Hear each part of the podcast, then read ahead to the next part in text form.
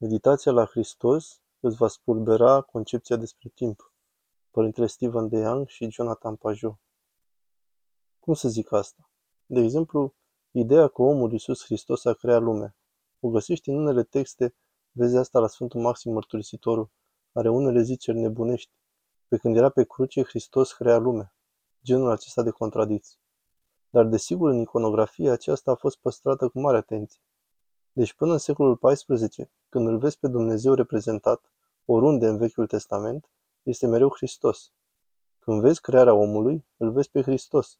Și este Isus Hristos. Nu este cuvântul preîntrupat. Este omul Hristos, cel care creează lumea. Și pare că e o continuare a acelei imagini a Fiului omului. Ideea ar fi ceva de genul. Deși în privința timpului nu are sens pentru noi, dar de fapt asta nu contează. Ideea e că ceea ce au văzut, ce a văzut prorocul Daniel, a fost Isus Hristos, la dreapta lui Dumnezeu Tatăl. Părintele Stephen de Young. Da, și problema timpului există datorită tipului de creatori care suntem noi. Am menționat articolul lui Nagel, cum e să fii liliac. Animalele nu experiază timpul ca noi. Sunt tot felul de moduri în care conștiința lor e diferită. Am văzut recent un material despre un câine căruia i s-a amputat un picior. Și animalele se adaptează la acest fel de lucruri aproape instantaneu. Oamenii trec prin tot felul de chestii, fiindcă noi avem un alt fel de conștiință a trupului decât are animalul. Animalul zice, acum am trei picioare, ok. Nu jelește.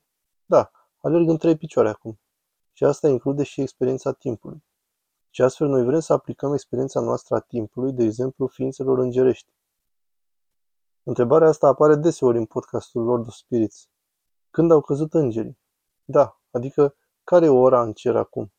Pe ce fus orar sunt ei? Ne proiectăm experiența la ființe care nu sunt ca noi, a căror conștiință e diferită de a noastră și care experiază timpul în alt fel. Și această prăpastie atunci când vrei să aplici asta la Dumnezeu. Da, nu? Deci, timpul și spațiul sunt în realitate atribute ale lucrurilor create. Și am fost învățați în teologia vestică, vorbim despre omniprezență. Dumnezeu este peste tot. Lucrurile create sunt doar într-un singur loc la un anumit moment, dar El este în toate locurile tot timpul. Dar nu asta înseamnă de fapt. Cum citim, Părintele Dumitru Stăniloae explică foarte bine asta în dogmatica sa. Vorbește despre atributele lui Dumnezeu ca fiind supraesențiale. Deci e la fel de adevărat să zici că Dumnezeu e peste tot și că nu e nicăieri. Da. Și ce înțelegem practic e că aceste categorii spațiale nu se aplică lui Dumnezeu.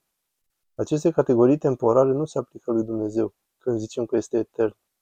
Și astfel când vorbim despre Hristos înainte, da, înainte de întrupare, aceasta presupune că Hristos ca Dumnezeu experiază timpul la fel ca noi, că a fost înainte și după. Și iar și iar în dogmatica noastră, în imnografie, peste tot, se vorbește despre cum Hristos a luat firea noastră fără schimbare sau scădere. Și nu cred că luăm asta serios suficient de mult.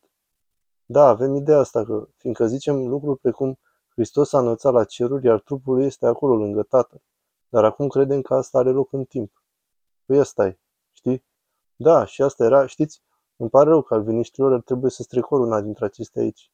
Acesta era singurul argument al calviniștilor, nu al lui Calvin însuși, dar unicul argument al calviniștilor împotriva lui Luther legat de Euharistie, că nu poate fi trupul lui Hristos, fiindcă trupul lui Hristos e în ceruri.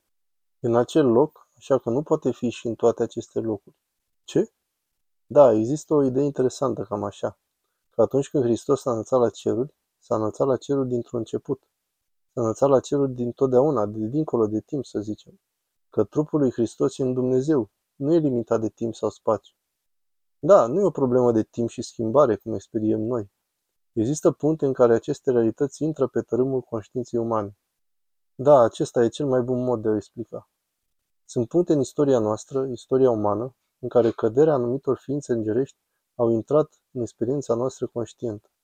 Există un loc în care întruparea lui Hristos a intrat în experiența noastră conștientă, dar nu e ca și cum n-ar fi fost adevărată înainte de acest moment. De aceea el este mielul jertfit înainte de întemeierea lumii. Da, am citit mult versetul acesta zilele astea. Deci aceste lucruri sunt etern adevărate, dar intră în timp și spațiu și în experiența noastră într-un mod particular, datorită tipului de ființe care suntem noi.